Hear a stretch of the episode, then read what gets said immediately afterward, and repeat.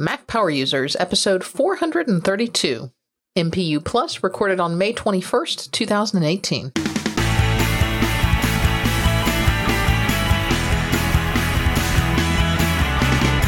Welcome back to another episode of the Mac Power Users Podcast. I'm Katie Floyd, alongside with my pal David Sparks. Hey, David. Hey, Katie Floyd. How are you today? I'm well, and you? Excellent. Um, excited to talk about another episode of MPU Plus. Got a ton of feedback from listeners. We got a couple things on our mind we need to deal with. Uh, lot, lots going on, man.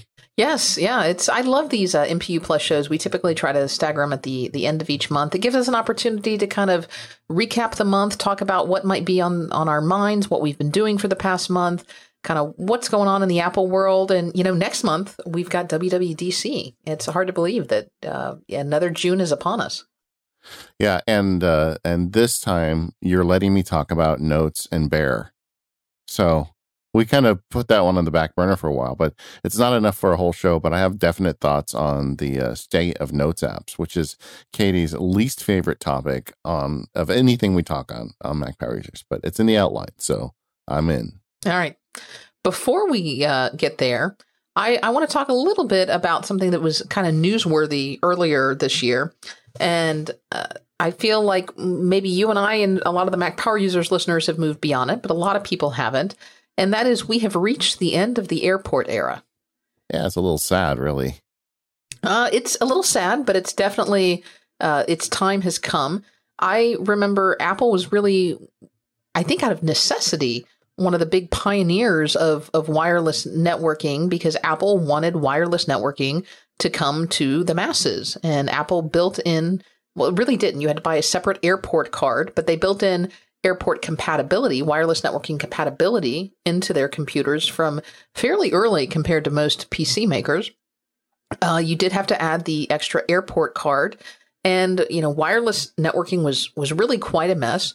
And so Apple decided, well, we're going to do something about this. You can you can buy our card, you can stick it in your Mac, and you can also buy this very friendly looking gray UFO airport base station, and they were quite expensive, especially if you had to buy the card, and you had to buy the airport base station.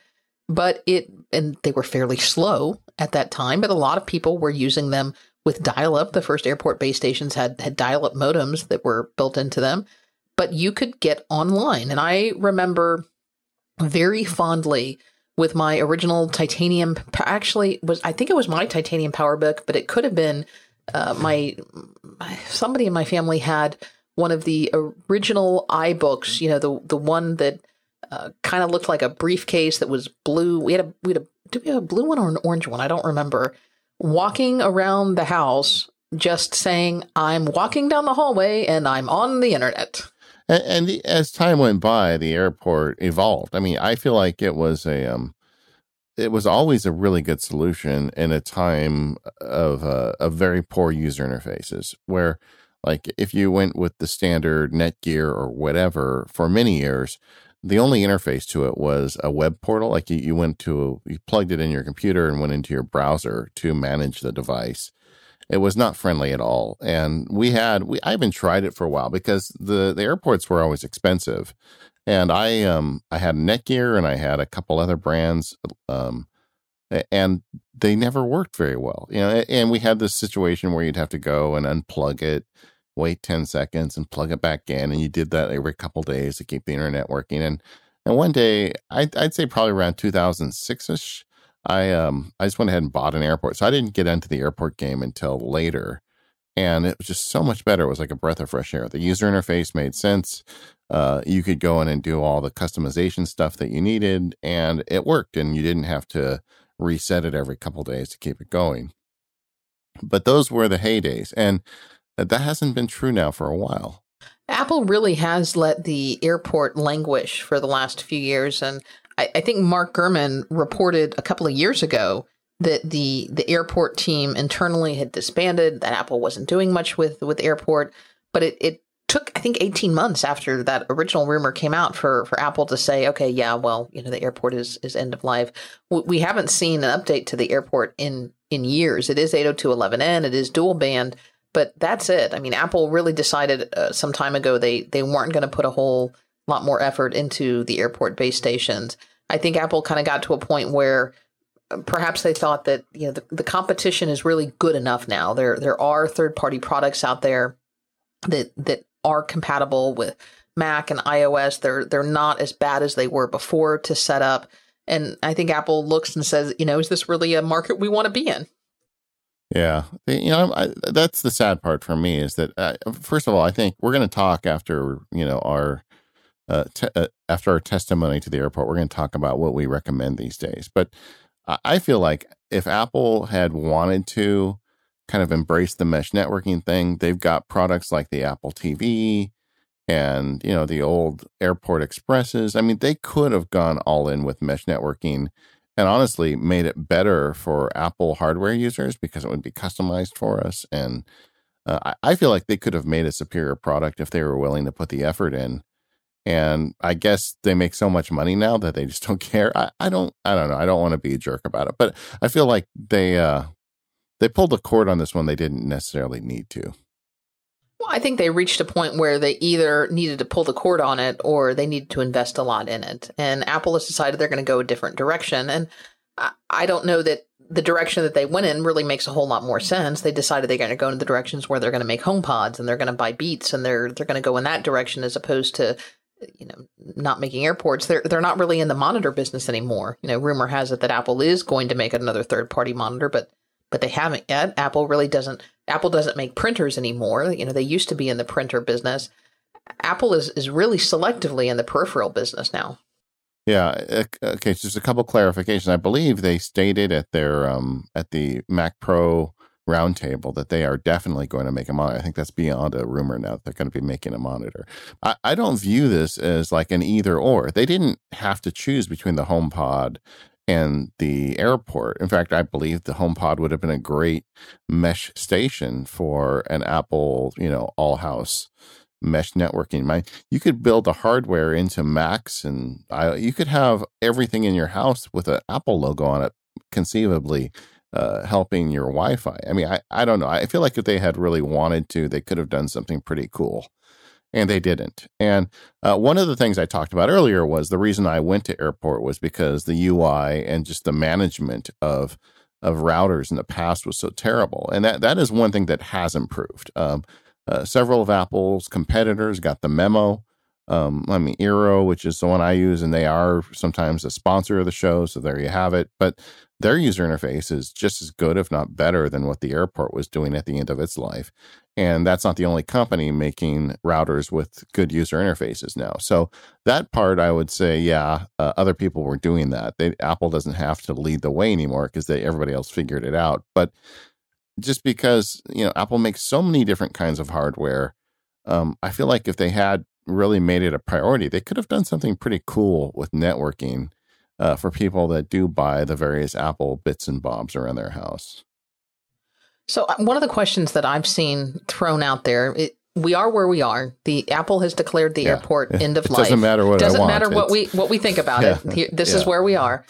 Um, you can still buy the airport. Uh, it is selectively available at Apple stores. To some degree, it's available on Apple Online in, in certain models and sub- certain configurations. It's it's there pretty much in, until it sells out. Would you recommend that someone buy an airport new today? And here's another question for people who have airports in their homes, how long do you suggest that they continue to run them? Those are the two questions that I'm getting most currently from people. All right, so let's start with the second one because I think that's the easiest. Is um, if you've got a working network, whether it's got an Apple logo or a Netgear on it, whatever, I think you're fine. Just keep going. If it's working, this isn't something you need to update every year as a matter of principle. Mm. Um, I, I, I would just keep going with it until it it stopped working. Mm, okay, um, I'm going to add a couple of caveats to what you just said. Okay. First off, security is a big deal with these networks, uh, particularly with the security vulnerabilities that we've seen. I think you can continue using with what you have so long as your manufacturer is continuing to support it and continuing to update it. Yeah, and I think they will. Don't you? I mean, I can't imagine they're gonna if there's some big security hole in the Apple airport, they're they're just gonna leave it. They will for some period of time. Apple Apple typically releases security patches for a couple of years after something has been end of life. So I, I, think if you've got a current generation airport now, you're probably fine for a couple of years. If you're using one that's several generations old, that that may may not necessarily be the case for a while. But uh, my my point being, you know, you kind of made a generic statement of if you've got an old router and it's working just fine, keep it. I don't know that that's not necessarily as far as I would go. I, I think I would make sure that it's being updated, that you can regularly patch it, and that you know, your manufacturer is still paying care and attention to it. Thank you, counselor. Thank you for the clarification. There you go. Yes, I, I, agree. Uh, so that's that's probably true. And if you've got one that's several years old, I think you would probably want to update it just because the technology's come so far. You can get a much better networking experience now. But but if you've got a relatively new airport and it's working fine, I don't feel like this announcement should make you feel compelled to run out and buy something else. I, I think you're fine. And I do believe Apple will continue to support it. I don't know if they've said that publicly or not. I didn't really kind of anticipate we'd go there today, but um, I'm fairly certain you're going to be just fine for a while using your airport gear, and it's still a good router. Uh, but the the first question you ask is interesting as well. Uh, assuming that you either just don't want it anymore, or it's too old, or it's broken, uh, would you buy another airport? Well, absolutely not, because they are not supporting anymore. And by some rumors, they haven't had anybody really working on it for 18 months now. Uh, but uh, the I think an interesting angle to that is would you buy a different kind of router or would you go in for the mesh networking stuff? Well, it depends. It depends on what you need. I mean, so you're telling someone if they can buy an airport right now today from an Apple store from uh, Apple's website, you wouldn't buy one. No, I wouldn't. I mean, they don't they don't make the product anymore. It's I mean, just for the reasons you just said a few minutes ago, for no other reason. I don't think it's going to be supported forever. Yeah. I think they're better options, but I don't know that I would flat out tell somebody not to buy one because I think it's going to be supported for a while, but I think you're buying something that you know is on a, a short time frame. Uh, in terms of, of what do you buy, I, I, think it depends on on your needs. And I think the, the first thing you have to look at is is coverage and how are you how are you going to get coverage throughout your throughout your home if you're in a larger home if you've got a split floor plan if if you've had coverage issues in the past i think what you really need to look at is uh, and, and depending on how things are laid out and where your network's going to sit is this something that one good router in a central location is going to be able to cover everything that i need. And you probably have a fairly good idea of this based on your current setup. How's it working for you? Do you have the coverage you want? Can you can you get everything in all the bits of your house? Or if the answer to that is no then you're probably going to be a candidate for for a mesh network where you start with one and then you, you start adding on from there so that you can expand your network.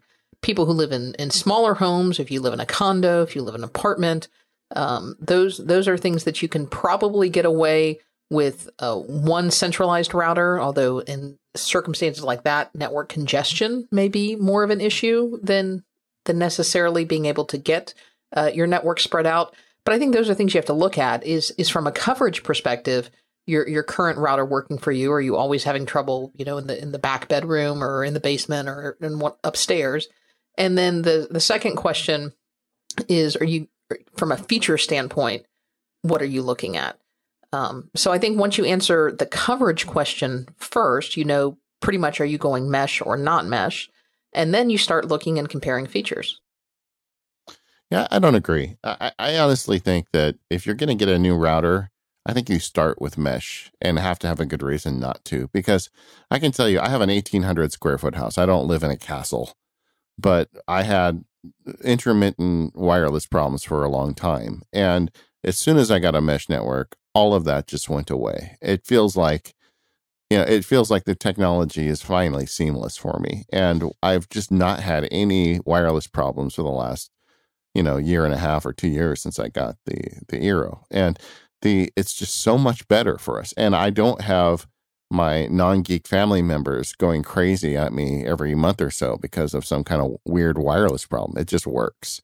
And uh, I I feel like that if you're going to get a new one, you might as well get the fancy new technology that seems to be significantly better than the traditional technology. Now, there may be a reason. Maybe you don't have the budget because a mesh network usually involves buying more than one unit, and I think you're probably in it for at least 300 bucks or so to get that started. And maybe you're like, I only got 100 bucks in my pocket. I need uh, I need a Wi-Fi. That's a good reason not to get a mesh because you know it's it's cheaper But I think if you've got the ability to put a mesh network in, I think that's the starting point. Mm, okay, we'll we'll agree to disagree there, but uh, I I think someone who doesn't need the coverage of a mesh network, there are a lot of great wireless routers out there that have good coverage um, and a lot of great features. If you don't need a mesh network, I mean, for someone who lives in a a, a 1200 square foot flat, they don't need a mesh network generally. Or someone who lives in an 800 square foot condo, probably not going to need a, a mesh network. Yeah. Well, whatever. I mean, there there's options out there, but they don't have Apple logos on them anymore. I'm a little sad about that. Yeah. Uh, but there, there are a lot of good options out there. Uh, like you, David, I, I live in a little bit larger house. I've got a, a, a floor plan that's kind of an L shaped and, and split. I've got a upstairs and a downstairs, and it's kind of L shaped. And so a single router typically doesn't work well for me. And so I've got the Eero. You know, full disclosure, they were a sponsor. Uh, they are sometimes still a sponsor, but I've kind of got the best of both worlds. And in my setup, I'm I'm really happy with it. Uh, I've got an Eero for wireless coverage, but it is not the hub of my network. Uh, a while ago, I put in one of the Synology routers, and I think it's the. I'll put a link to it in the show notes.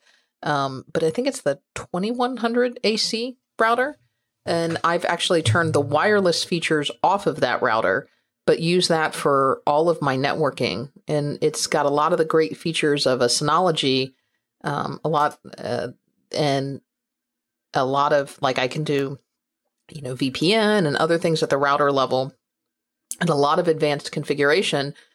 But then with the Eero attached in bridge mode running my wireless network, I've got the coverage of the Eero. Yeah, when I when we got and, and I we we keep saying the word Eero. Let's just say mesh networking. Uh, they, I think there's a lot of good manufacturers of it out there. Do some research if you want to get one. You don't have to get Eero just because they sponsored us. Although if you do, let them know you heard about it here. but the um, no matter which one you get, uh, you can combine it with other hardware. With my system, I still have my old Apple Airport with time capsule built into it, and I've still got a couple family members with laptops that aren't very good at plugging things in. So uh, I just have that time capsule. I have that airport with time capsule uh, attached to the network just as a time capsule. It's no longer a, a, router and it works fine. And we're getting backups onto it just fine. So, and a lot of times when you make this transition, you can get your existing hardware uh, either through just making it a piece of the new system or as Katie did, inserting your old router or or in her case the um what is it the uh, Synology router into the system uh, so no matter how you do it, uh, these the modern technology makes it pretty easy to mix and match this stuff. And and there are some great solutions there. If you've got a router that you have to go unplug and replug in every week and uh, get your wife calling you in the middle of the night about the bad internet or your uh, husband. Oh yeah, I know. Well, in my case, it was my wife, so I'm you know. But the uh, there are some great options out there. This episode of the Mac Power Users is brought to you in part by our friends at Hover. Building your online identity has never been more important, and with Hover, you find the domain that shows the world who you are and what you're passionate about. Use the link in our show notes to get 10% off your first purchase. I've now been writing MacSparky for over 10 years, and for me, one of the defining moments was when I went into Hover in, I think it was 2006, and bought MacSparky.com. It felt really good to me owning that domain and knowing that I now had a little corner of the internet that I could talk about things that are important to me. And it really was the beginning of a lot of changes in my life. That's how I led to this podcast and how I led to quitting my job a few years ago. So, getting a domain is a big first step, and you want to do that with someone you trust. I'm so happy to have Hover back as a sponsor of Mac Power users. They were with us several years ago, and now they're back today. The great thing about Hover is that they allow you to keep your domain separate from your hosting, so you never have to get stuck with hosting services that don't meet your needs. And there's a few great things about the company that I really like. Uh, first is that there's no upsells. It's a real clean user interface. And when you go to buy your domain, you just type in the name, they show you what's available, and you click the buy button. You don't have to work your way through some maze of questions and tricky boxes that try to add extra fees to your domain purchase. You just buy the domain and you've got what you need. It's best in class customer support team and they include privacy, so you get that automatically. They've got over 400 domain name extensions to choose from, so you don't have to go for just .com. If you want .fm or .tv or whatever, they've got it covered for you. I'm also a big fan of Hover's additional services like email. I own both my Max MacSparky and my legal email accounts through Hover, and I pay them every year. They give me a great IMAP account that I can use anywhere, and I've been really happy with that service. I've been using it now for multiple years. The bottom line is if you've got a great idea that you're thinking about, don't waste any time. Head over to hover.com, use the link that we've got in the show notes for the show, you'll get 10% off, and go ahead and buy your domain now. It feels really good to lock that up and just make that the first big step for whatever your next big endeavor is. If you want to show the world what you're passionate about, Hover is there to help you make that first step. Head over to hover.com slash MPU right now and get 10% off your first purchase. Thank you, Hover, for your support of the show. All right, Katie, we have had this in our list of things to talk about forever, uh, and that's just the status of some of these notes apps um, for uh, for a long time, it was kind of an ongoing bit here on Mac Power Users until you you you brought the hammer down on me, said I'm not allowed to talk about it anymore. Uh, but it's been a couple years, and there's two things that have happened that I'd like to mention. Uh, the first is that Notes continues to improve. Uh, Apple seems to be still developing on this, which is good. I mean, they don't always do that, so I'm glad that they're doing that. And there's been a new app kind of come onto the scene in the last year or two that a lot of people really like called Bear, you know, just like the animal. And uh, that is a subscription based service. I want to say it's $15 for a year. I, I, subscribed for a year, but I don't remember what I paid for it, but it was in that neighborhood. And uh, it's got a version for Mac, iPad, and iPhone so they're both good sync based notes apps. And we get tons of feedback from people here on the Facebook group and everywhere else asking what we're doing for notes. Bear is uh, one forty nine a month or fourteen ninety nine a year. The core version of Bear for Mac, uh, for iOS and Mac is free. Bear Pro offers advanced features like syncing between all your device, uh, your devices, application themes, exporting, and more. Yeah, if it doesn't, you have to pay for syncing, so it, it's almost a non-starter without the subscription. Yeah, if you want to use Bear instead of Notes, you're going to pay fifteen bucks a year. Um, but you, are not in, really interested in either of these, right? I mean, you're you're you're still on the Evernote bandwagon, and I'm using Evernote for now. I, I keep looking out of Evernote, but um, every year my my subscription comes up in December, and I'm kind of grandfathered into the old pricing eh, because I, I gave them like a, a PayPal subscription to that because I didn't want to give them my credit card information at the time. And as a result, I think they can't change my PayPal pricing. So I'm still locked into that old pricing. And every year when it comes due, I think about, you know, canceling it and getting my stuff out and moving on. But every year I don't. So we'll see. We'll see what happens this December. All right. Well, like we I said at the top of the show, this isn't a topic for a full show. Uh, but it is something worth talking about if you're interested about this. Uh, the way I use these notes app, it's just little buckets of text on various things. An example is if I have a client that wants me to write a specific contract for them, I will, the first time I get an email from the client asking about it, I'll open a note and the, the topic will be client name slash Jones contract or whatever. And maybe I'll copy the client text in, or maybe the client will tell me about it on the telephone and I'll just open a quick note and take some bullet points down about what's important to them or what's going on. And then I'll write down the names of the parties and key terms and just things like that. Um, when I do litigation stuff uh, as an attorney or when I work with other attorneys, I will just I have a TextExpander snippet called uh, ComLog that opens a communication log. It types everything out for me there, and then I can use TextExpander snippets to insert date string. So every time somebody calls me about it or have any kind of uh, interaction with another person concerning whatever the subject is, I, I drop that in there and then I put a full bullet, few pull, put a few bullet points underneath so I can always go back later and reference it. And it's just a great way to keep information. That's how I use it for the law practice. For MacSparky, I've got one that's got a list of future titles for field guides and you know just all that little bits of information in my life that I want to have quick access to for years i did this with some plain text editors you know like um, um, uh, brett's uh, text editor's name escapes me right now um, marked or uh, no, no not marked notiv- um, notability Yeah, NVAlt. I'm sorry. And so I, I they all start to to blur. Yeah, NVAlt. I used NVAlt for the longest time. Plain text, super easy to add. But when Apple made um, Apple Notes so much better, I decided to go over to it, and that wasn't easy for me because I am generally a fan of plain text. I, I like the ubiquity of plain text files. But Apple Notes added a bunch of features, and because I've never really been on the Evernote bandwagon, uh, it allows me to add attach emails and put in Apple Maps and to put in links and pictures and you know things that I occasionally want to add to some of these notes. I don't add that much media to most notes, but occasionally I do have one. Like I'm you know planning a trip right now and I've got links and pictures and sorts of all sorts of things in there that I I want to have available to me. So I went over to Apple Notes and I've been using that now for a while. And last year when Bear really got legs, I went ahead and signed up for an account for that as well. And I used it exclusively for a few months and ultimately came back to Apple Notes.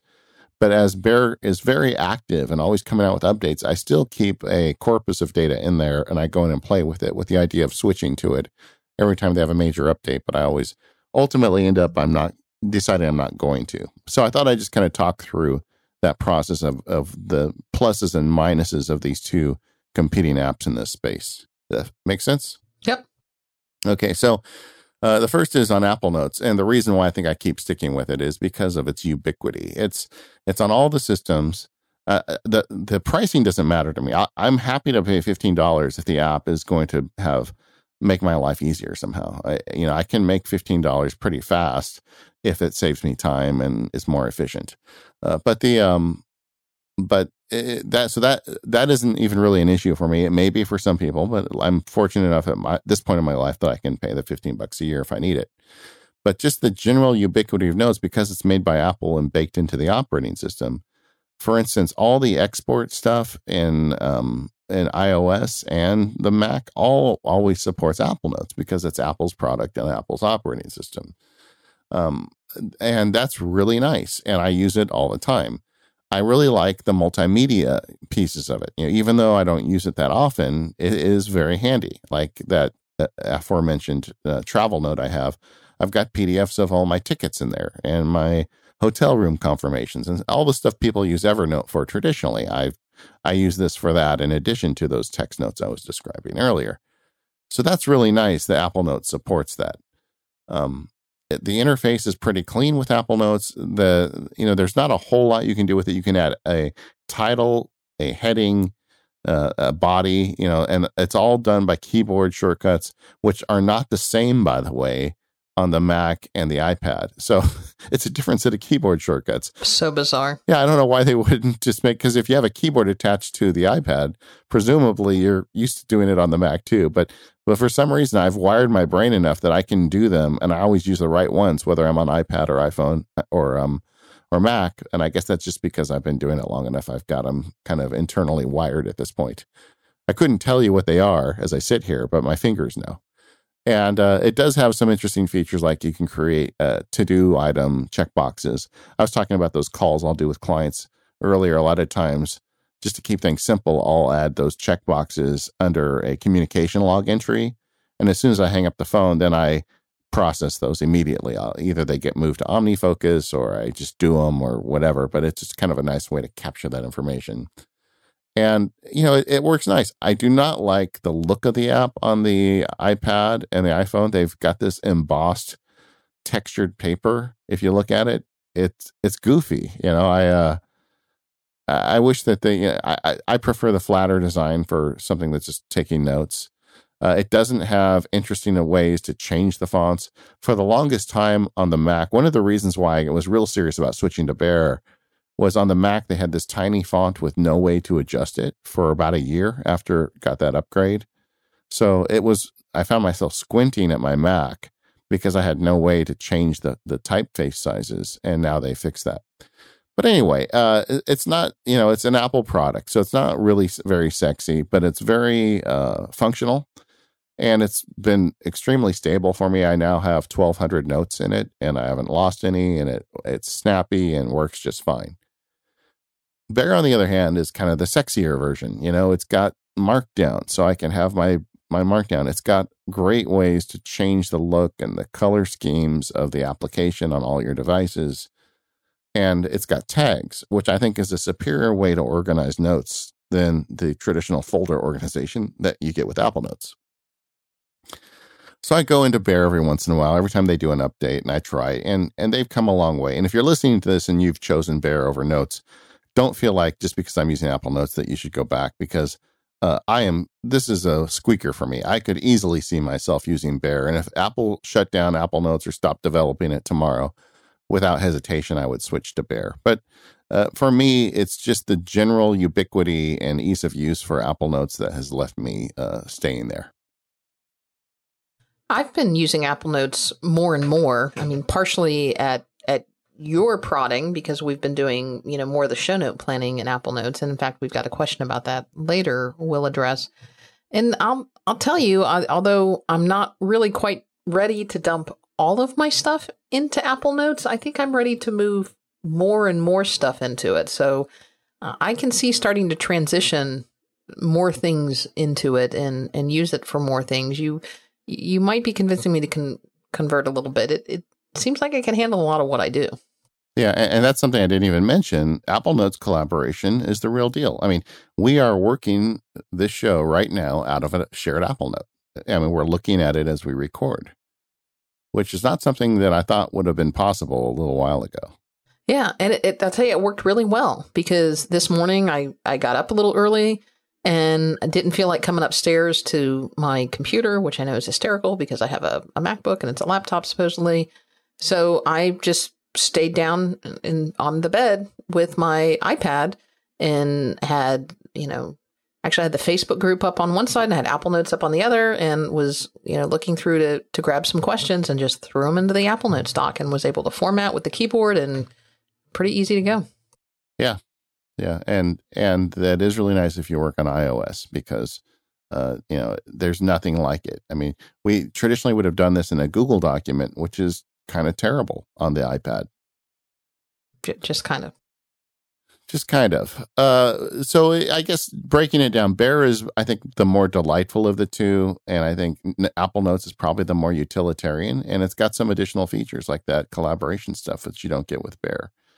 And uh, I, I am a little jealous of Bear because I do like the idea of saying, well, maybe I want to go to a solarized color scheme or change the fonts. But Apple Notes is just so reliable for me that I, I can't bring myself to leave it. Uh, one other little niggle I have with Bear is that it displays heading information for Markdown, which is great, but it looks a little messy to me. And, and I do like the clean look that I get with Apple Notes so there it is. Uh, let us know what you use, and uh, and if there's something I missed, let me know. I'm sure I'll hear from some bear people telling me that I need to come over. uh, oh, and the other thing is, both of them do a really good job of export and import. you can get the data out of either one, including Apple Notes has a, a plain text export, which is great. Anything else you want? We got some questions about notes a little bit later, but anything else you want to talk about versus your your vision quest with regards to notes and where where everything stands. It hasn't really been much of a vision quest the last year. I, have just been uh, kicking butt with Apple Notes, but occasionally dipping my toes into Bear just to see if it something amazing happened that makes me want to switch. But that hasn't happened. And you're using Notes and Bear and Ulysses now is your kind of trifecta.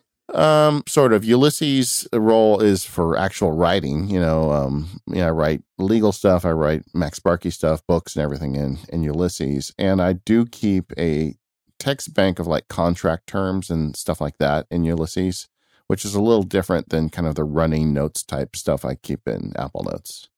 And, I'm just using Bear to test it. I don't really use it functionally. I just use it to test it at this point.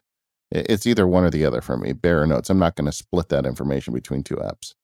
I want to shift gears a little bit. Uh, something that was posted on the Facebook group the, the last couple of weeks, and it, it's something that we talk about from a theoretical standpoint of, oh, this can happen, this can happen, you need to be prepared.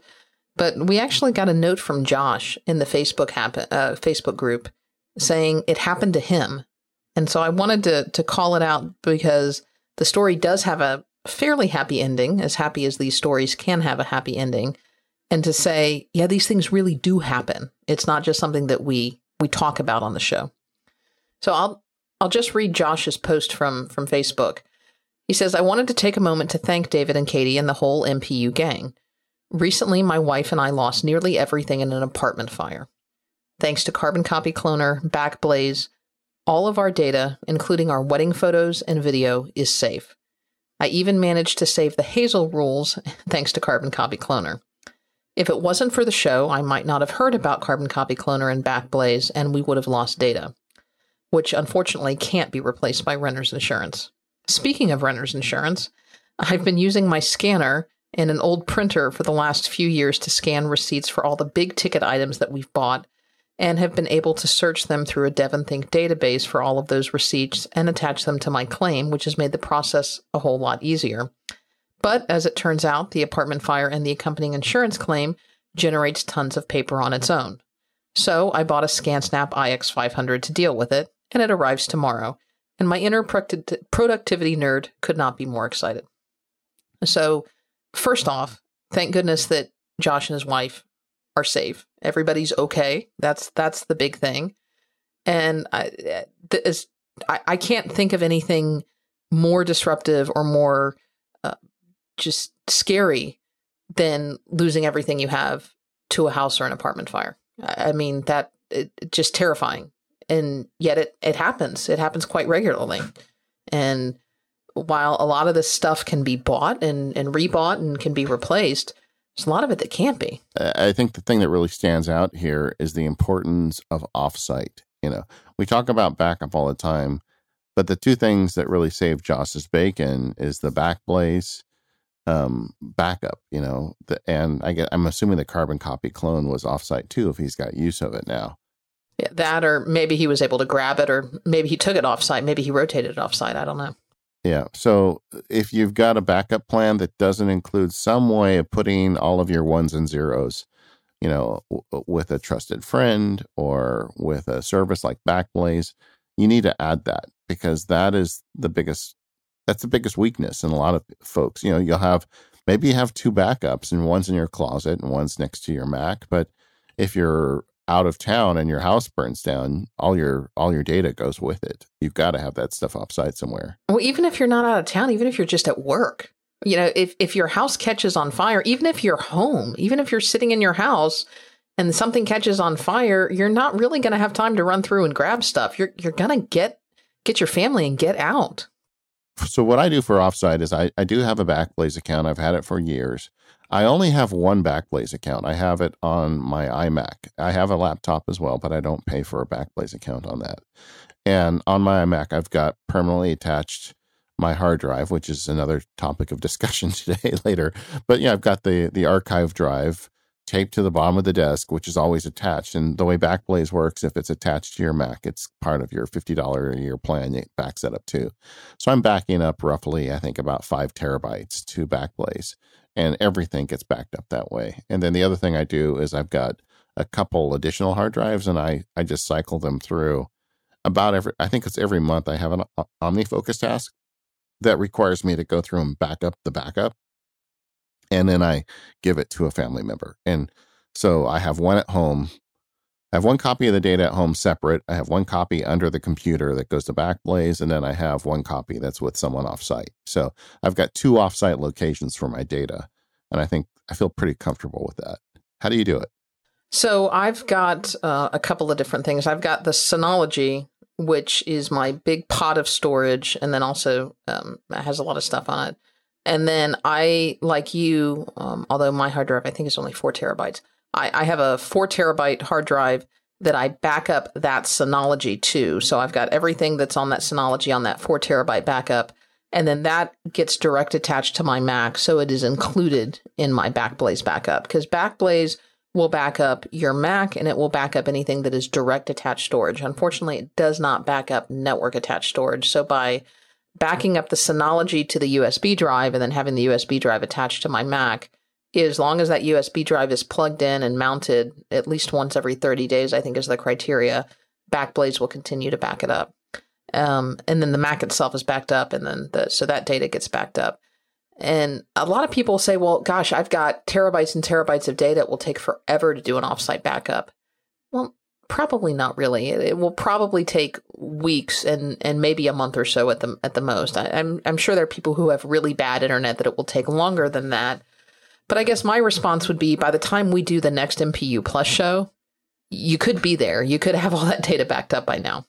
Yeah, and if you don't, let's say you've got like you've got to you know pay a bunch of money to upload data, and you know not everybody has data plans that allows them to just put five terabytes in the cloud.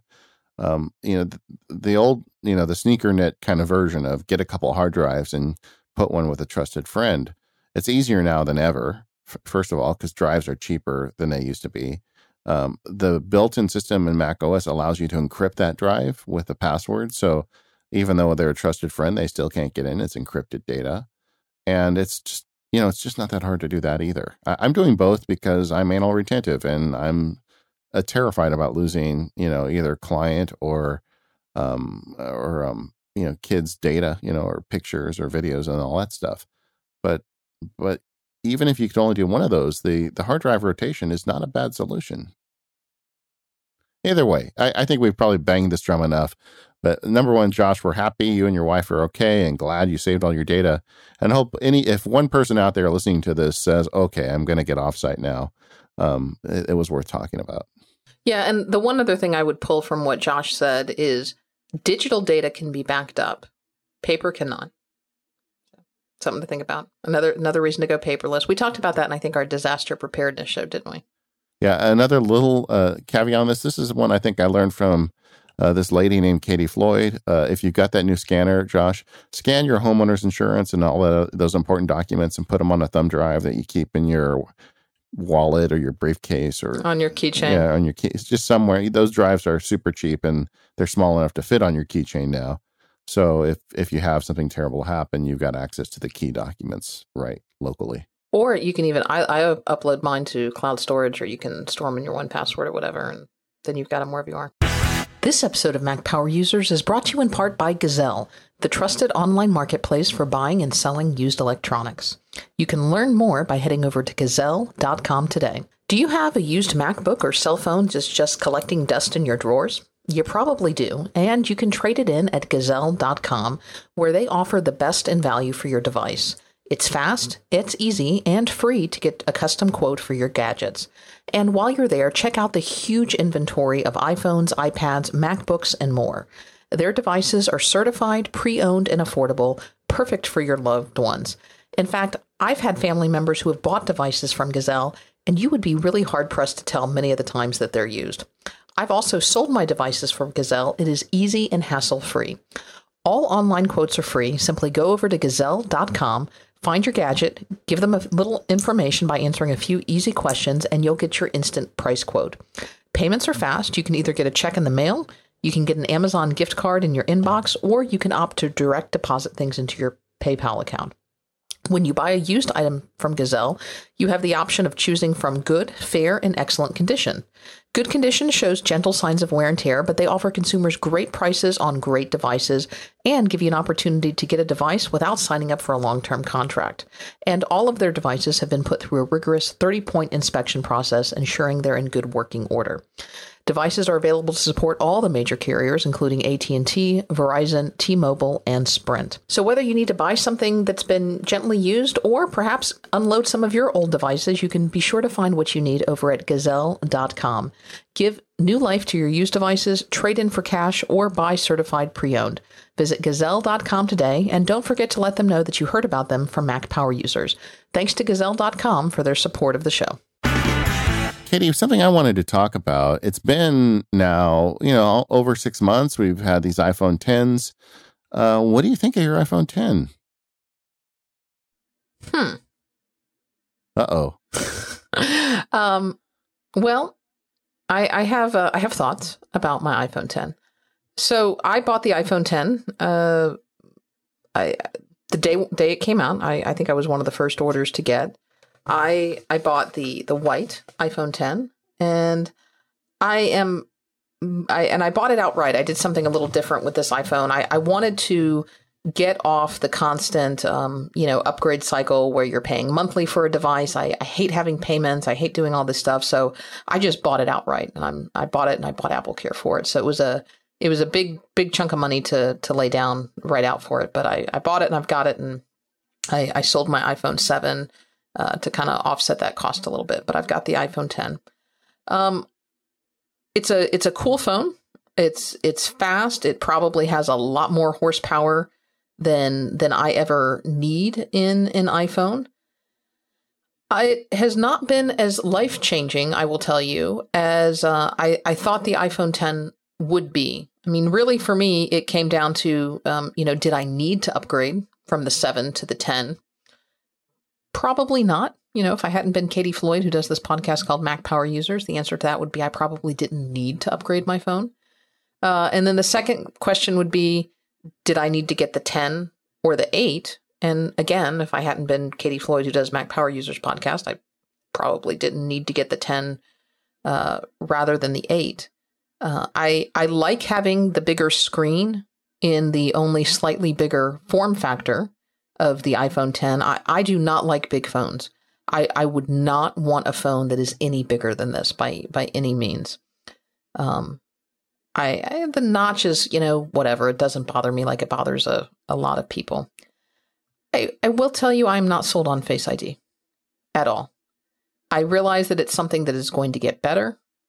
I wish I had Touch ID back because I find that I am typing my password in so much more frequently now than I ever did before. And it's it's a daily thing for me. And it takes a lot more thought and effort and concentration and intentionality to get into my iPhone than it ever did before. And that is probably the most frustrating thing about the iPhone 10 for me. Whereas with Touch ID, it was just it was just a second nature. It was brainless. Touch ID was always worked. It always was fast. I could always get in my phone. I didn't have to be looking at it. I, you know, it was just kind of a, a thing. And and now it's like, oh, okay, hang on, stop, flip it over, look at it, wait a second, flip up. Okay, now I'm in it. Interesting. So you have to put your passcode in once a day with your phone? If, oh no, I have to put my passcode in multiple times a day. It, t- touch ID, uh, um, the the Face ID, it to, and I don't know if it's because I'm not. I mean, if I if I stop and I slow down and I stop what I'm doing and I turn the phone and I look right at it and I kind of give it a smile, it will. I'm I'm being facetious about the smile, but it, it's a very intentional stop, turn at the phone, look at it, wait to get in. It it is not a second. You know, it's it's not this instantaneous. Just let me into my phone like it it used to be thing. Okay, so I have had not I have not had that experience at all. For me, I I think I put my passcode in every time I turn my phone off. I I rarely have Face ID missed. Now, have you tried turning off the uh, attention button? You know how there's it's off. I turned it off like day two. Wow. Yep, it's What's wrong better. your face, Katie? I don't know. Oh my god! Did you just did you just say that? I, I, don't I don't know. That's that's weird though. I, I have not had that problem. I the reason I was I raised the subject I was in cold weather recently and I was wearing gloves and I was thinking, boy, it sure is nice getting into the phone without a um without having to take my gloves off.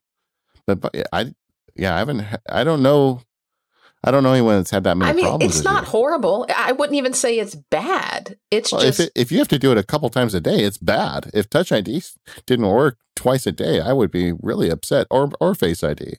And I will tell you, it almost always works the second time I do it. If I turn the phone away and then turn it back to me, it will almost always work. But it's it's just, and and I think maybe part of it is I am am accustomed to using my phone at an off angle. I'm accustomed to you know using it you know down at my waist or uh, off to the side or whatnot, where I'm not looking directly at my phone or u- using it on the desk. But no, it's like I have to stop, hold the phone up, look at it, and then do what I want. Have you ever tried retraining it? Yes. Okay. Well, I, I'm I'm flummoxed. And you know the thing is supposed to train itself every time you look at it and stick your passcode in. Yeah, but I uh, th- that's wild. I I I just have so uh, so checking in on my end, it's been great. I I really didn't have any complaints with Touch ID. That worked fine too. Um, the but the Face ID has worked great for me. I think I prefer it um, I do like, you know, the ability to look at it, like even just like turn my phone on in the dark or with gloves on and it just works. The, um, I really like the new, the new screen, you know, the, the edge to edge sort of screen. When it first came out, I was really down on the, um, the, uh, the, what's the wedge? What do you call it again? The notch. I, that really, I, that really bugged me. I, I, I wrote a couple posts about it. I, I mean, I understand. I'm not saying that they should have waited because the notch is there until they could have got rid of it because I think it would have taken a long time to get rid of it. But I just don't like it. Um, but I don't even really notice it at this point. It doesn't. I got used to it. I I'm used to the new gestures. I do not like the um, control center gesture. I think that was a mistake, making you have to hit a certain point in the upper right corner to uh, unlock control center. And I hope they unify this with um, uh, iOS 12, right? That's the next one that's coming out. Because I get so confused when I go back to my iPad. Wait, which way am I supposed to swipe? Hang on. Yeah. No, that that it, it it throws me once in a while as well. I I feel like uh, to me there there must have been a solution that didn't involve going to the top to get control center. I was thinking like you know on the iPad you've got two swipe ups, a short swipe up gets you the dock and a long swipe up gets you to control center. What if we had a long swipe up on the iPhone 10 where like you swipe up and hold or just do something that follows the traditional paradigm uh, rather than have this kind of weird thing where you have to go to the right ear. I don't like that. But um, overall, I I love the um, the OLED screen. I mean, it, it, totally does spoil you. I continue to have a black uh, solid background behind my uh, my springboard because my home screen because I just think it looks really good.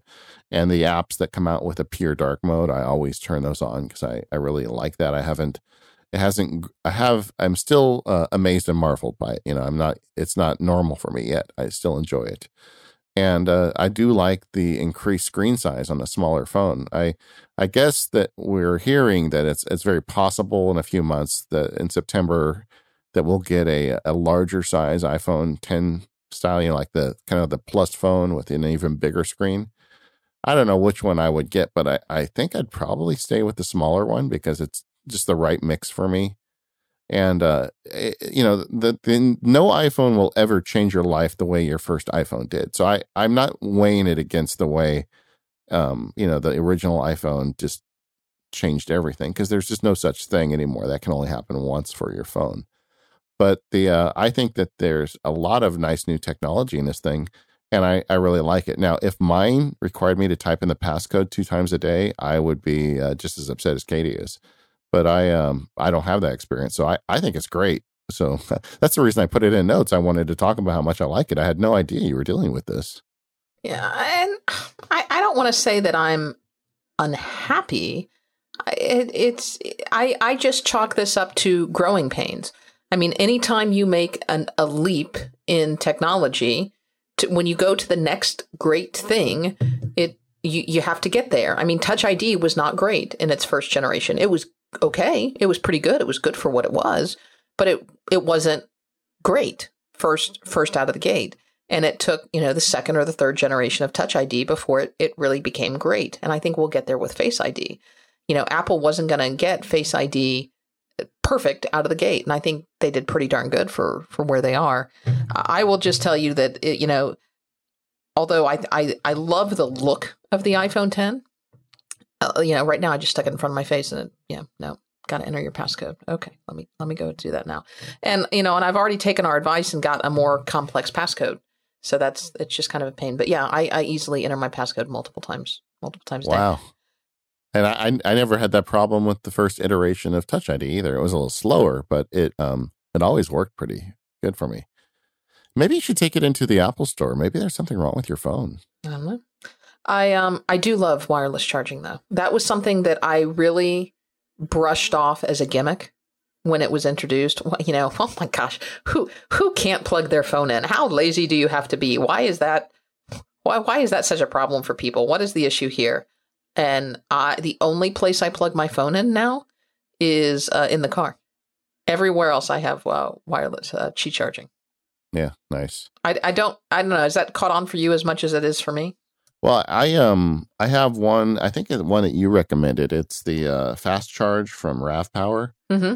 and it holds it up at a nice angle. Like I'm, it's on. I keep it on my desk. I'm looking. at Mine's on my desk right now on the Rav charger. I've got one at my desk at home and one at my desk at work. I just you're gonna hate me, but I just peeked around the edge of my microphone and looked at it, and it just unlocked. So yeah, yeah. yeah. So there you go. My iPhone's laughing at your iPhone, but the um, uh, no, it's great, and I I don't take the phone to bed. I just leave it in there when I go to bed at night. So that's that's the main place I do charging. Anyway. Maybe I need to somehow tweak tweak my settings. Oh, and all the time, all the time, it, it turns itself off when I'm I'm like I'm still here. I'm still looking at you. I'm I'm. Well, I'm, that's a setting. Uh, yeah, no, I've I've got. I think it's because I turned off require um, attention for Face ID because I I had to do that because it didn't like my glasses. Well, take I, I okay. So just like I tell listeners all the time, you need. I forget though. You're like two hours away from an Apple store, aren't you? Yes, yes, I am. Mm-hmm. Well, next time you're going towards whatever city it is you've got your Apple store in, you should make an appointment. Just have them check it. Maybe there's something wrong with you know the IR blaster or something. It could be. It really could be just like something defective with the phone because I honestly don't know any iPhone 10 users that have had this complaint. Now I'll hear from now I'll hear from all of them, of course. yeah. If you if you feel that way, tweet it to me, please. Just don't please tweet David. Yeah. Yeah. There you go. But the um I am kind of curious. Maybe this is more common than I realized. But the uh but that I don't know. I would get your phone checked. Uh, so we're going into WWDC. I'm going to head up there. Um, we're going to do a show on that, and we're going to record it the day of the announcements. This year, we're going to try and be a little more kind of timely with the stuff, uh, which is on a Monday. So the Sunday show that comes out in two weeks will not show up. You'll get the Monday. You'll get it 24 hours later. Monday night, we'll have a show up that will, or or first thing Tuesday, depending on you know how much drinking I do.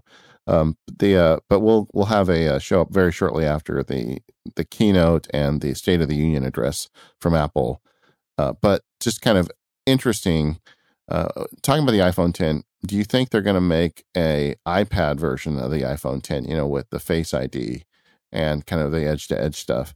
I think it's it's possible we'll see it in a couple of weeks. I, I don't know that we'll see it at WWDC. I don't really know what we're going to see at WWDC. I I think you know clearly we're not going to see the Mac Pro where um, I don't know that we're going to see the iPad. That's typically not an iPad event. They you did know, last year. Yeah, rumor has it it's going to be a um, a lighter WWDC in terms of features for um, the Mac and and iOS. I mean, Apple always manages to come up with something, but uh, I don't know. I don't know you know which one I you know which my pipe dream is for this year. I, have got a post on it. hasn't gone up yet, but it should be up by the time the show goes live. Is um, it's now been over a year since they bought Workflow. And I know the Workflow team's been hard at work at Apple now for, I think, a year and a half or so. Maybe that's enough time to get whatever they're doing into the next version of iOS. Mm, it may not be enough time. It may be. I mean, I, it's like it's kind of a pipe dream, but this is a year where we're hearing that there's not going to be a ton of new features. But you know, Apple's always pretty good at keeping secrets about new features in iOS because that's just a bunch of programmers. They don't have factories in China that they got to worry about things like that. But um, wouldn't it be great if we had some form of, of the workflow app that was integrated throughout the operating system and any app developer could tie into it and we, we would have way better automation on iOS. That, that's what I would like. I, I don't know that we're going to get it, but it seems to, to me like this would be a good year to get that started. Yeah, just like uh, Katie's Face ID, I don't think the very first version of that is going to be as powerful as the current version of Workflow, but you got to start somewhere. And why not this year? So that that's my pipe dream for.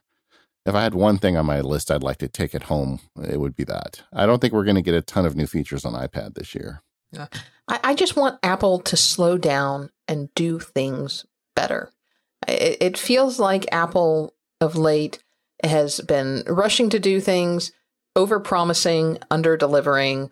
I mean, gosh, where is AirPower? You know, where is AirPlay 2? Yeah, stuff that was announced last year that hasn't shipped yet. Where is messages in the cloud? You know, um, I mean, they are they're what is that saying? You're you're writing checks that your body can't cash. Where did that come from? That's a reference from somewhere. I don't know, but it's, it's used often. But I, I think that's a very uh, that's a very good wish. I mean, that they would just say, okay, we're going to just tighten things down Everybody remembers the Top snow Gun. leopard. Oh gosh, how did I not know that? That's from Top Gun. I wrote, but I think the the phrase "you're writing your ego is you writing cash." Your ego is writing checks your body can't cash. Yes, but the writing a check you can't cash, I think, goes back quite a bit. But but you know, getting back on topic, the the uh, the idea of just tightening things down in the operating system is a great idea. Apple has done that in the past. Snow Leopard is the most common example of it, but I, I think that that wouldn't be necessarily bad. But there's still a bunch of little tweaks. Like last year, they made a bunch of changes to the way the iPad works for productivity stuff, but there were little things that I think they could do better job on and, and fix, like the way you search apps and just some of the mechanics, especially if they're going to come out with a new iPad that used Face ID. Uh, I would like to see all that stuff get just a little better. It doesn't need doesn't need the massive improvements we need needed last year. I don't know if you remember, but last year um, I was feeling pretty surly going into WWDC because I felt like the iPad had so much potential that was not unlocked because they wouldn't let you do things like save multiple email attachments and even the most basic stuff. And and last year they brought a lot of that stuff to the table for us.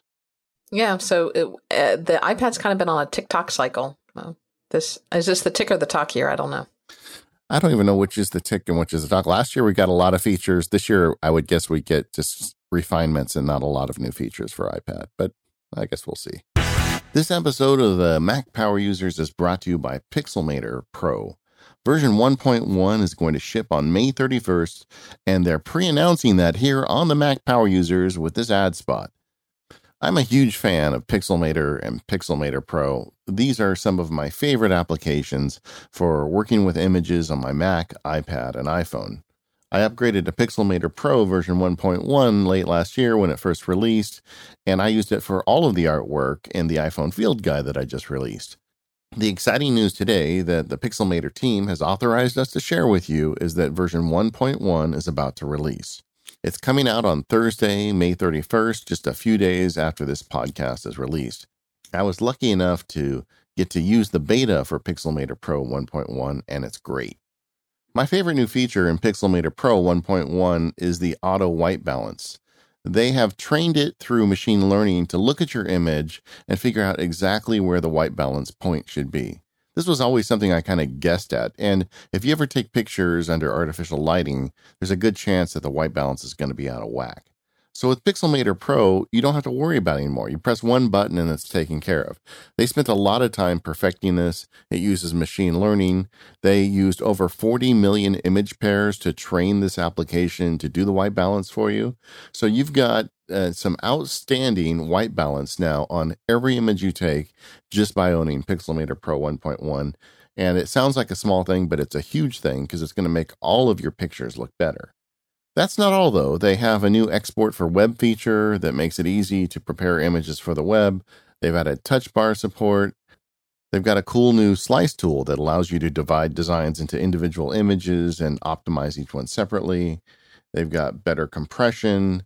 They've got the ability to quickly export images, including export presets.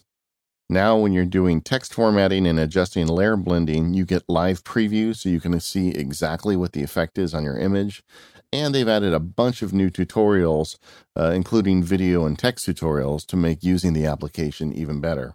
This is a non subscription pricing model, super powerful photo editing program, and that's why I love it. I started out with Pixelmator, now I use Pixelmator Pro. If you care about your images, you should check this out. Like I said earlier, the new version 1.1 is going to release on Thursday, May 31st. I've been using it and I love it. I bet you will too. To learn more, head over to pixelmator.com and let them know you heard about it here on the Mac Power Users. Lots of listener questions this month. We do have lots of listener questions. Uh, let's get one from uh, GW first. He says, uh, David, you mentioned uh, one time that you use the TV app for iOS. Uh, I've looked into it, but I don't know what it's for or why to use it.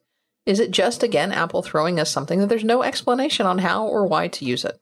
Well, the idea behind the TV app is that it would allow you to seamlessly uh, see your TV programs around your house. I mean, at least at one level. So if you're watching something on your Apple TV, you could go to your bedroom, lay in bed, you know, brush your teeth, get in bed, and you could continue where you left off with the TV app that, that's got that continuity between it. It's also the place where you get to see home videos and installed third party video. Like um, some of some of my video field guides I've I've formatted in a way that if you install it on your iPad, you have to go to the TV app to see them. So anything you get from somebody else often shows up there as well. So I use it for that stuff. Um, I also watch YouTube and the HBO app and stuff like that, and, and you don't need the TV app for that. But for a lot of the the basic content you get from the Apple TV, you can continue it on the uh, the iPad, which is kind of nice. You use that stuff, Katie? Not really. On the phone and on the iPad, I use the TV app primarily for watching things that I specifically put there. Um, because I, I, tell you, I don't watch a lot of that type of video on the phone and the iPad. Because if I'm going to do that, I'm gonna I'm gonna watch it on my on my uh, Apple TV. And a lot of the Apple, a lot of the places where I watch, you know, video on the Apple TV don't integrate with the TV app. Uh, more and more places are integrating with the TV app, but you know, the the big one that's left out is Netflix. You know, doesn't doesn't integrate with the TV app. Um, but yeah, I can. I, I've been buying more and more uh, movies and TV shows from iTunes recently. I've just kind of decided that all of my movie purchases are, are going digital from here on out, unless there's a, a significant reason to buy something in a physical format. And I'm just iTunes is going to be the place to do that. Occasionally, I'll I'll purchase from Amazon or another place, but I always double check and make sure it's available on like the Movies Anywhere platform, so you can you know get it into iTunes through that um, cross-platform sharing service that they have.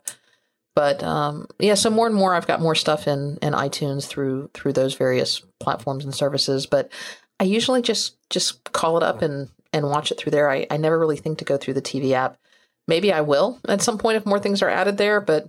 I, I don't do a lot of watching TV through the various apps that connect into it.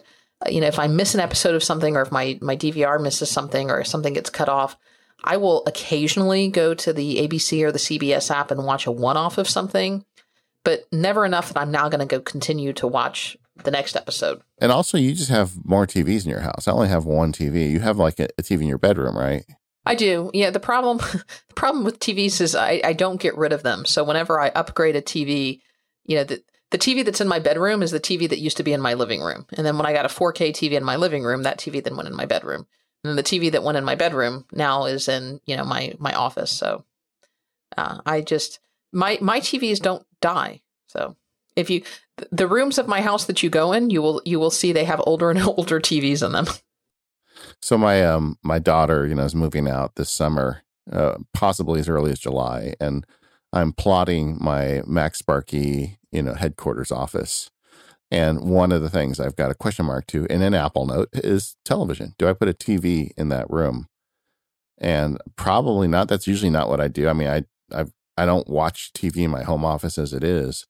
Um, but I keep going back to uh, episode 369. We had Michael Whalen in, it and he is a composer, guy's an Emmy award winning composer. And he has this workflow where he put a big TV up over on the wall behind his iMac or his Mac Pro, I think it was, where he could see like the video playing as he was writing music for it. And I've always thought, wouldn't that be cool if I had like a TV on the wall up behind my Mac and I could have like the calendar up there or like the OmniFocus hit list and almost like a status board kind of thing. Uh, but I haven't decided yet. I'm probably not going to do that. I don't think I want to spend the money on a TV that I'm only going to use for things like that. Well, one of the reasons I have a TV like in my office is because it can also uh, double as a guest room when I need extra space. So that you know, if you want to make it like a multi-purpose room, you can do that. I'm having a lot of fun uh, planning this this this room out, you know, and uh, but I haven't done anything for it yet. First, I got to get my daughter moved. I'm a big fan of the couches that you can also because um, sleeper sofas aren't good. Nobody likes sleeper sofas; they aren't comfortable. But you can get couches that um, that can sleep like that have like a single bed in them that you can pull out or something, and those aren't not necessarily bad things. All right, uh, next question we have is uh, I don't know that we've ever talked about this, but Brandy, she said, um, I want to hear your thoughts on refurbs, experiences, pro cons, value propositions. So, what are your thoughts on refurbs? Um, the short version of my thoughts on refurbs I like Apple refurbs. If you can buy something refurbished from the Apple Store and it is what you want, or even a little more than what you want, I say by all means go for it. Uh, Apple refurbs have the advantage of being less expensive. It has the advantage of being, instead of something that just happened to roll off the assembly line and may or may not have been spot checked, you know you have something that has been gone over by an Apple technician. Uh, it also has the advantage of having a significant, sometimes discount, some discount, uh, and has the full Apple warranty as though you had bought it brand new. And so, in my opinion, there is, if you can get what you want, no reason not to buy something refurbished direct from Apple. So I always check the refurb section It doesn't always work out for me because usually when I'm buying a computer from Apple, I'm I'm buying something after it's just recently been released and as such there are no refurbs. But if I'm ever buying something that's not the latest and greatest, I always look in the refurb section. Or if I'm buying a peripheral, I always look in the refurb section. I say most of the computers in my house were bought from the refurb store. I mean, why not save three hundred dollars when you can?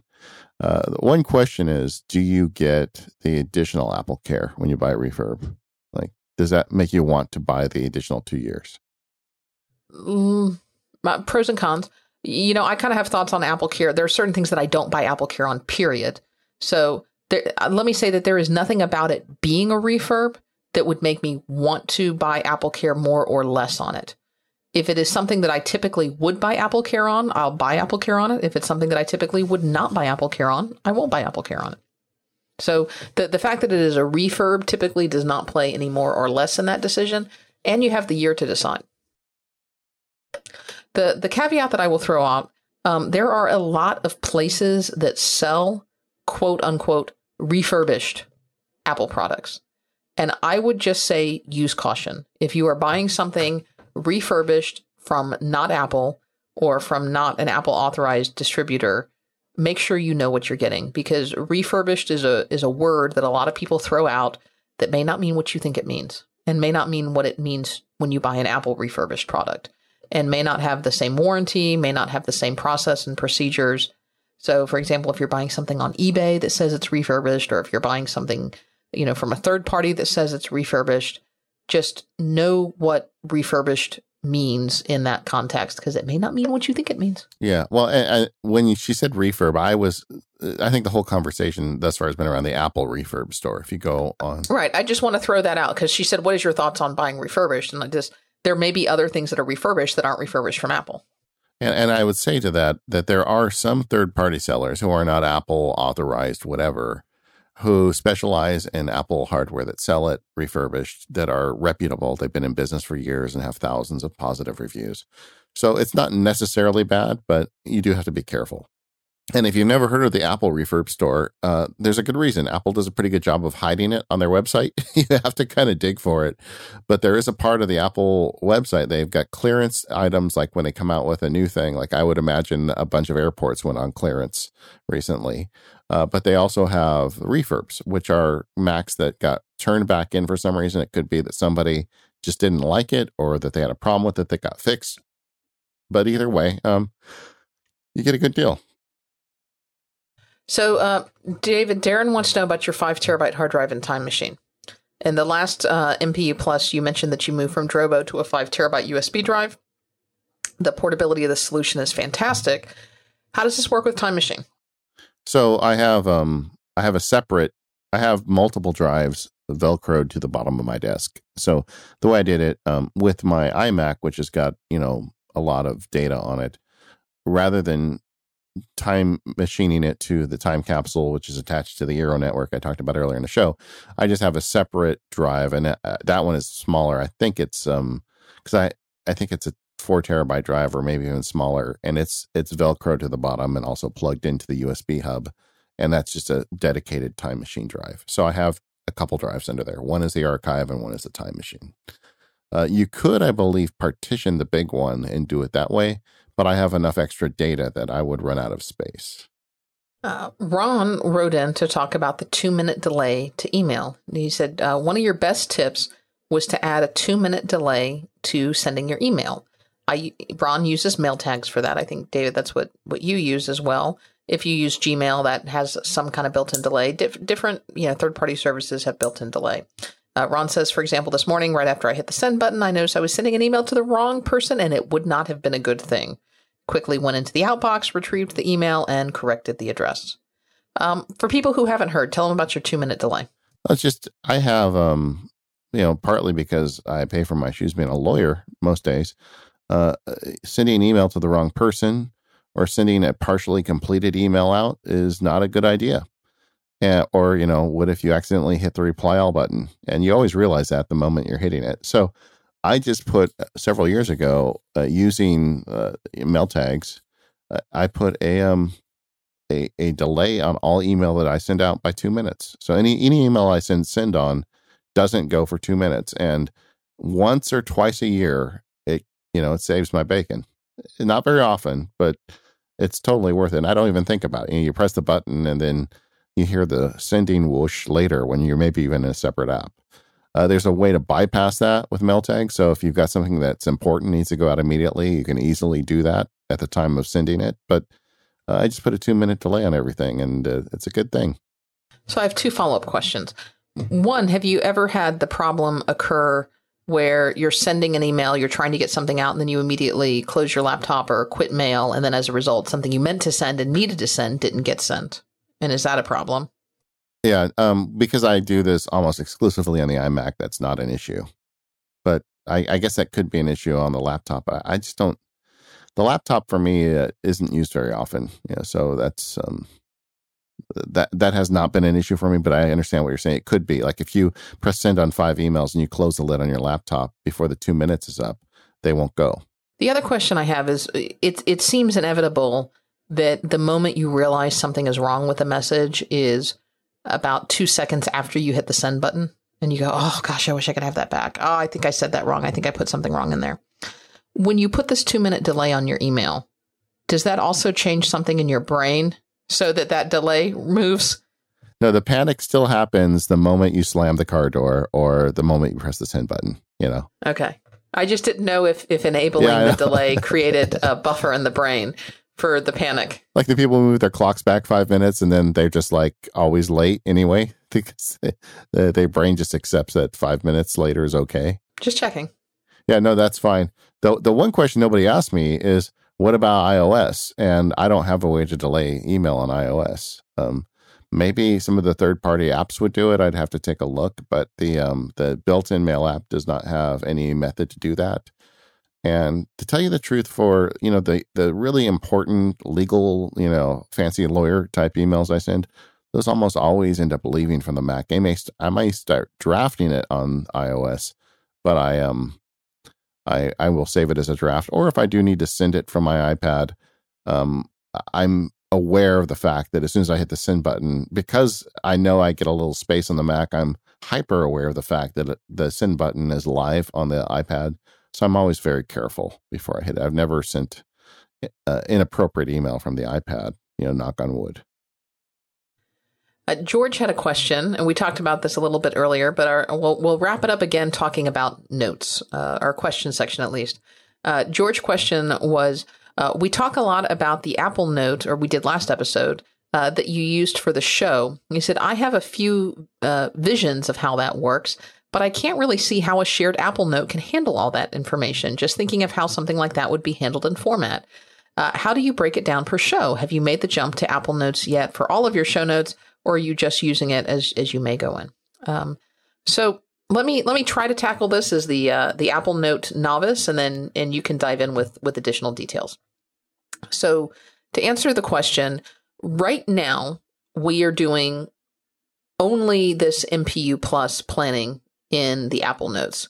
There may come a day when I yield and we do more MPU planning in Apple Notes, but right now we're just planning the MPU Plus as an experiment in Apple Notes, and that's one show a month. The other three or four shows a month we we do with a shared Google Doc. And part of that is because typically at least one to two shows a month we we have guests and you know sh- sharing a Google Doc is pretty ubiquitous at this point and sharing an Apple Note is with our guests, it would probably be okay, but not always. So the the way that it works is for these MPU Plus shows, we originally um, had them all as separate. Every show, if you if you go into our Google Doc archives, at least since we started doing this, which was pretty early, you know, we, we have show, uh, you know, 431, 430, 429, 428, 427. We have a separate doc for for each show. But the MPU Plus, we wanted a way to be able to just drop in things as we got them because it's this is the show where we talk about the feedback that, that we've accumulated over the course of the month.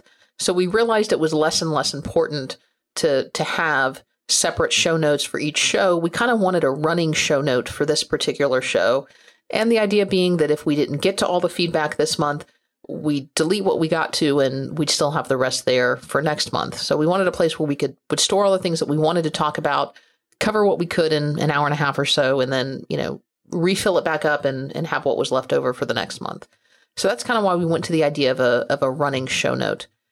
We fairly loosely format it depending on who takes the first step at it. Um, it bothers me to no end that um, not really david i'm just you know giving you a hard time here. I am very strict about formatting the show notes. I, I like everything to be in a very particular format um, you know, with listeners' names at bullet points, a summary of their question, and then their question below it. And um, David just messes me up because he just copies and pastes whatever he gets and throws it into the show notes with no, no formatting, no summary, no nothing. He's just like, there it is. This is this is what I want to talk about. Well, I, have always been the anarchist in this partnership. I accept that. so he just throws whatever, and I, I usually spend the first twenty minutes or so of uh, of my my show note prep uh, going in and taking the anarchy that David has put into the Apple Notes and formatting it in a neat, organized way that that my mind can comprehend. Yeah, I mean, one of the things about this this show, this MPU Plus show, is we are constantly getting feedback. I will see something in the Facebook group that I want to talk about, or somebody will send me an email, or I'll get a tweet, or I'll wake up in the middle of the night and say, "Hey, I don't know if Katie likes her iPhone 10 anymore." And when we were doing it in a Google Doc, it was very time intensive to navigate your way into that. And depending on which platform you were on, sometimes it was quite difficult.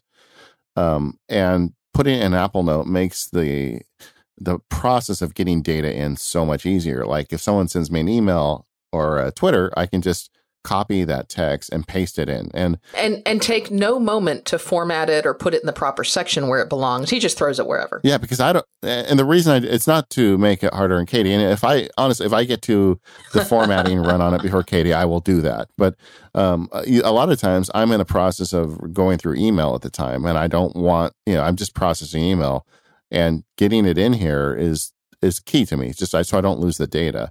But whoever gets in to do the initial format of the show we'll go through and, and fix that stuff up. And and it would be me if I get get to it, you know, before Katie, which happens sometimes. Uh, but the um, but I just want to get the data in there. So having it in the Apple Note for me makes it uh, significantly easier to capture the stuff, and that means that notes that I get sent are more likely to end up in show notes than the old way, where I had to um, you know, if you're trying to get through your email, if you have to then go log into Google Docs and then find the right document, and it's just a pain in the neck. We're now uh, the on ramp to getting the data into the MPU Plus outline is a lot easier. So that's the reason why we're doing it. Um, the big stumbling block was we were worried that it won't collaborate right, and you know it won't like we'll lose data or it'll have inconsistent data between us. We haven't had that. It doesn't have the speed of Google of Google Docs, but I mean, even as we've gone through the show today, I've seen Katie add a few things, take a few things out. I've done the same thing, and I think that it's working fine. Yeah, it's usually uh, along the line of seconds versus instantaneous. So it's pretty good. And I'll tell you, these are not super highly formatted notes. They're um, they're more outline format. It's we we've got a few headings, we've got bullet points, we've got things in bold, we've got kind of outline. You know, so that that's the extent of their formatting, which is all we need for this. And to contrast it, like if we have a guest show, quite often uh, I or Katie will do a pre interview with the guest and we'll talk through things that's important to them. And that's like a one event. You sit down, you, you work on that outline. If I'm pre interviewing a guest, I'll have the guest in the Google Doc with me so they can see what I'm writing and they can make little changes they want. So that's kind of like a one event. You know, to, to outline those shows, it's done more at one at a time. Or if we have a content show where we're going to talk about one app or a couple apps, um, we'll work on that in big blocks of time. So it's the same thing. It's just these MPU Plus shows where you're constantly getting new stuff to throw in there. And that's why this really is helpful for these types of shows. All right, final question about notes comes from Matthew. And uh, we, we alluded to this earlier. I don't know that we need to go in a big thing about it because we've talked about it before. But Matthew wants to know why would you, or anyone for that matter, choose Apple Notes over Evernote for reference material and generated digital note taking? And, you know, Matthew, there are a lot of people who would say, why would you or anyone for that matter choose Apple Notes over DEVONthink?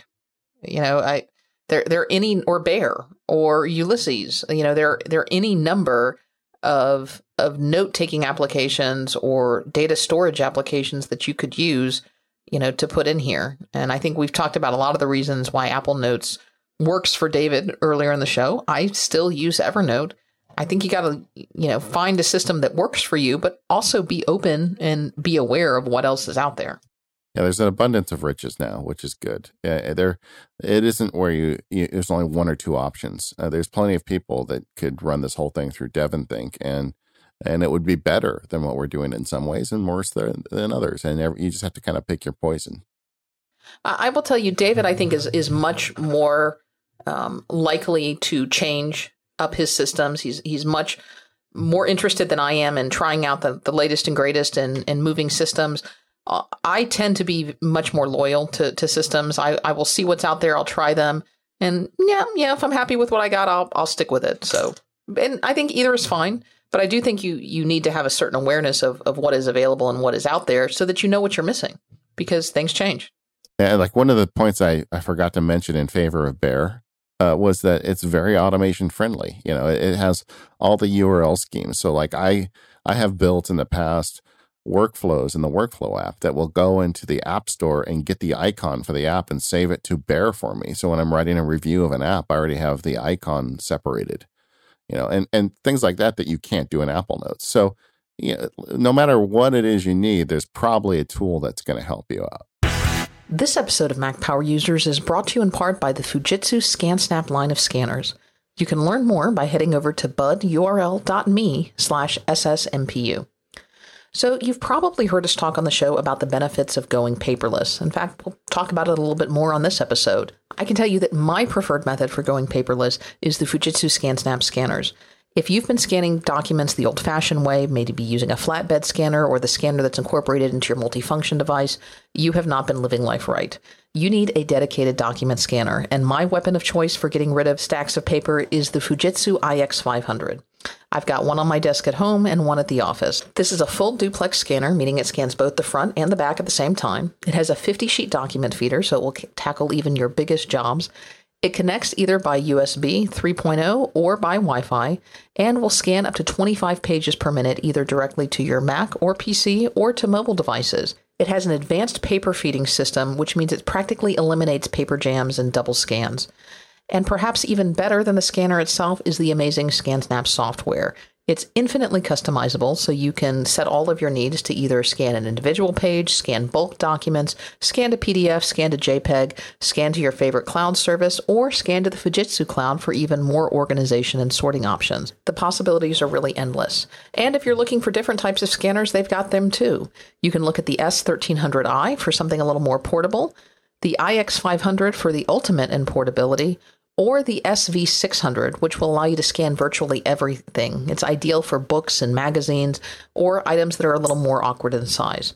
You can learn more about the entire Fujitsu ScanSnap family by heading over to budurl.me slash ssmpu. That's B-U-D-U-R-L dot me slash ssmpu. And thanks to Fujitsu for your continued support of the show. All right, David, we got two little bits of follow up from uh, previous episodes that I, I do want to cover. Uh, we had an episode recently on uh, iWorks, and it, we had uh, David, not you, and others write on several others, several others, many, many, yeah. many others uh, write in about uh, third-party Office solutions like OpenOffice and LibreOffice. And wanted to know why we didn't look at these um, from a personal productivity perspective, you know, these are things that use the open, more open formats. They are typically less expensive, and some ca- in some cases free, um, and and they're ones that that you could use for these. And you know, I, I, guess the reason we really didn't talk about these, and, and we have, to be clear, uh, we have done shows on word processors before where we have talked about these these third party op- alternatives. Is um, you know, it was intended to be an iWork show. And I think we would be remiss if we didn't compare iWork to its biggest competitor out there, which is Microsoft Word. It was not intended to be uh, a, a full fledged um, comparison of word processor show. But LibreOffice is a good solution. I know a lot of people use it. So the uh, we also heard about um, iWork and iCloud for PCs, and I honestly hadn't thought about this because I don't use PCs very often. Uh, I want to, Safak, I don't know if I got your name right. It's S A F A K, wrote in. It's kind of like Sarek, but not. Okay.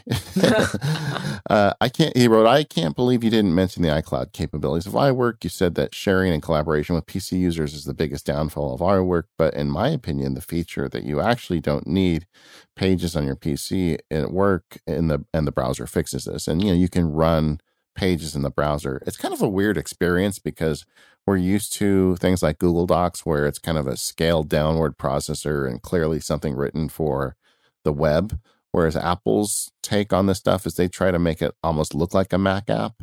And it's always kind of weird when you see it on a PC running in the browser. Uh, I don't have occasion to use this very often, so I it just didn't really occur to me to talk to it uh, very much. But that is a good feature, and I know a lot of people like it. And uh, if you find yourself occasionally on a PC, you can log into your iCloud account and run these apps, which is kind of nice.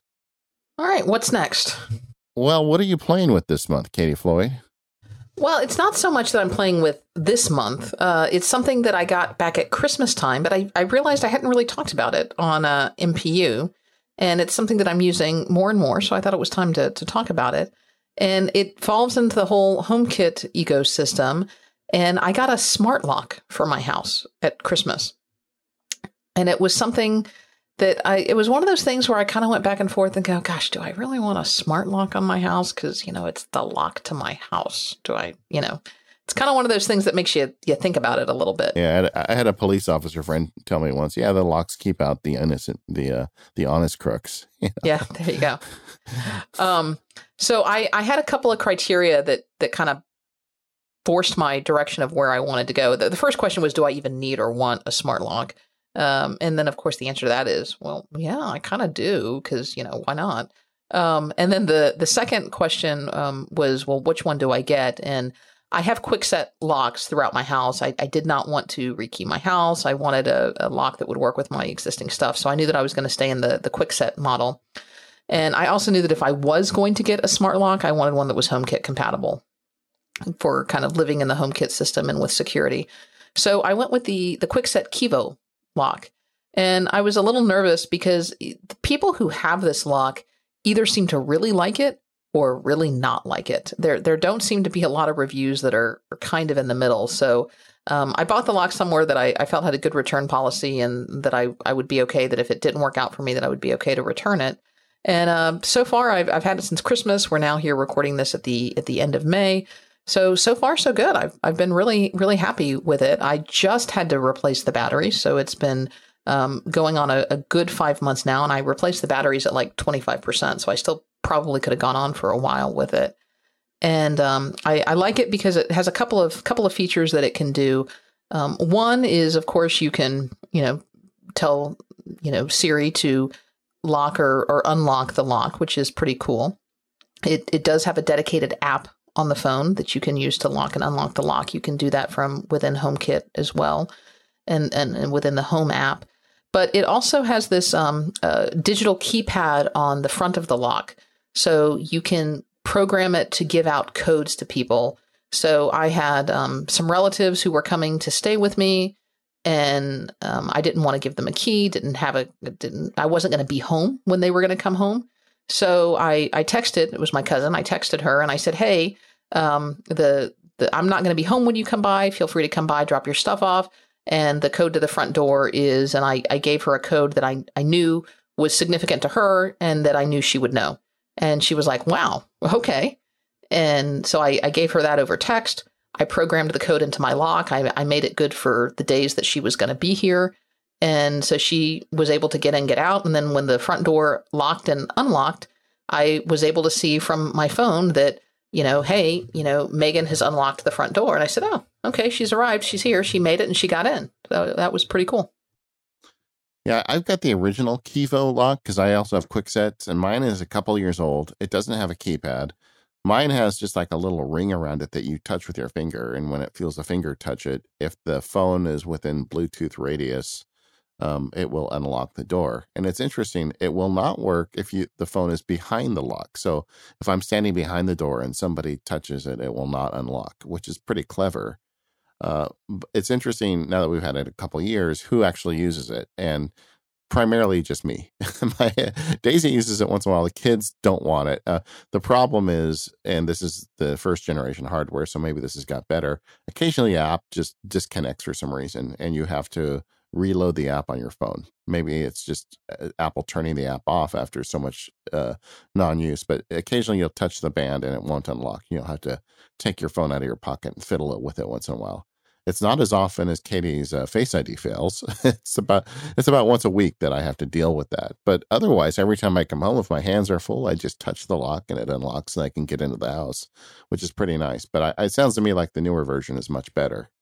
Well, I I like this one a lot better because uh, you know if for for me, what was important is that it was super user friendly to non tech people. So, like my cousin, for example, when she came to stay all I had to do is say, "Hey, here's the code. You know this code.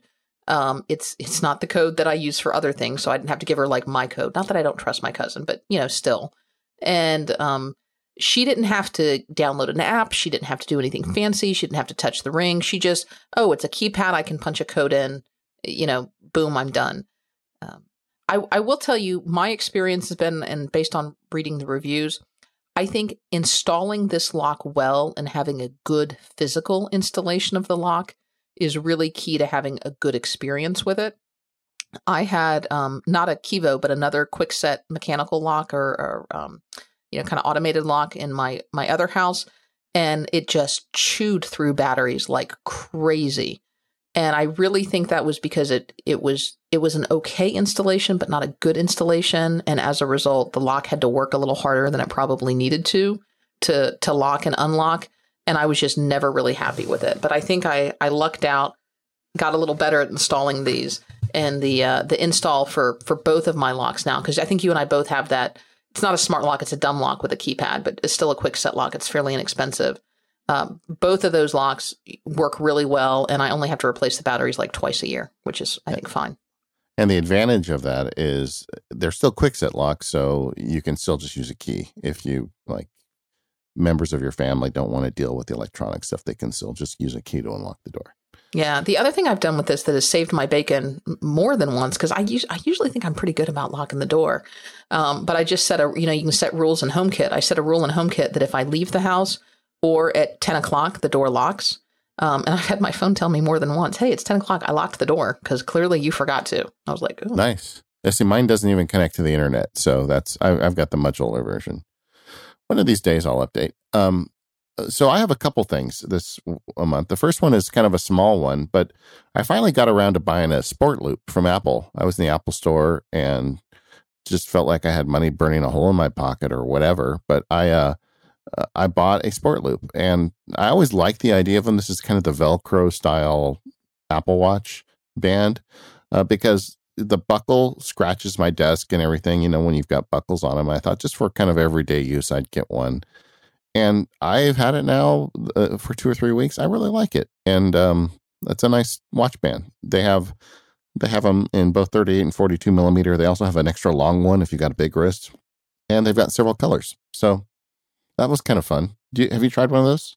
Yeah, I'm not a um. I I have not. I didn't think that I would be a, a fan of the fabricy uh, watches, but bands. Well, it's fifty bucks to get in, which is kind of nuts. But either way, I, I bought one and I like it. Uh, the, the, other thing is, uh, I've been using this month a lot an app that I goes back way back. It's it's called Band in a Box. You know, I'm playing my sax more, and but I don't have a bunch of people around me that are uh, really good musicians. You know, I, I really want to play like Miles Davis music. I don't, you know, there there aren't many people interested in playing like 1950s bebop. But this app called Band in a Box has been around forever. It goes back, I think it originally started on the Atari ST. That was a really old computer that had MIDI ports in the side of it. But uh, they, I bought it in like the 80s, and I recently saw that they're still making it. They have it for the Mac now I called them. They gave me my an upgrade price because they saw found my record from the 80s, which is nuts. and oh, uh, they're really nice people, but they, they the software has come so far. It really so the way it works is you take any song, and this is you know a musician thing, but uh, there's these chords uh, that make up any song, and you can just type in the chords like G minor, D minor seven, F sharp, whatever. You just type them in with your keyboard and then you hit the play button. You say, I want to play this as jazz or country or reggae or whatever kind of music you want. And then it puts a backing chart together. So if you want to sing with it, like, you know, make your own karaoke, or if you're like me and you want to play your saxophone with your Mac, uh, it makes a really great backing track for this stuff. And the um the way they do the backing tracks. When I first used this app ages ago, it was MIDI tracks. You know, it was just computer programs, and you know, it would play the built-in MIDI sounds in your computer, which weren't very good. But now they've gone in studio and recorded a bunch of really well-known musicians. And they've used computer bits to change the pitch of it to match whatever chord change you you want. So you've got really talented, real musicians backing you up. And I'm just having so much fun with this because it's been great, you know, practicing my sax and playing my modes and my scales. But you know, you want to you want to play a song with somebody once in a while. And now I've got the ability to play any song I want. And I've got a bunch of fake books, which are um, music books, just full of like one page versions of songs with the chords and the melody. And I just type in the chords, and then I'm off to the races. And if you're a musician out there looking to have a little fun, uh, Band in a Box is a great app, and I'm really happy to see that a, an app with such a long history is still doing good. Uh, I'm using the version from last year. I got it last year. I'm going to do a review of it at MacSparky. I noticed that they've just came out with the 2018 version, so they've got an even newer version now. So it's still under active development. It's a very music specific thing, but it's a lot of fun to be able to put together any kind of song you want. And and the different styles they have there's hundreds of these music styles. It's not just jazz. It's like do you want miles you know sound or do you want charlie parker bebop or do you want you know benny goodman big band? Whatever kind of music you want it seems like they've got some sort of backing track uh, style for you all right. Well, I think we have uh, we we've managed to use all of our allotted time today. That will that will wrap us up for another MPU Plus. But uh, we'll be back soon. And you know, hey, WWDC is right around the corner, so we're gonna have lots of new stuff to talk about. Yeah, June's an exciting month. We've got a lot of interesting shows. We've got some good guests scheduled. We've got some good content shows, and we have WWDC. So I, I can't wait for June to come down. We look forward to having you along with us for the ride here on the Mac Power Users. Thanks to our sponsors today Hover, Gazelle, Pixelmator, and Fujitsu, and we'll see you all next week.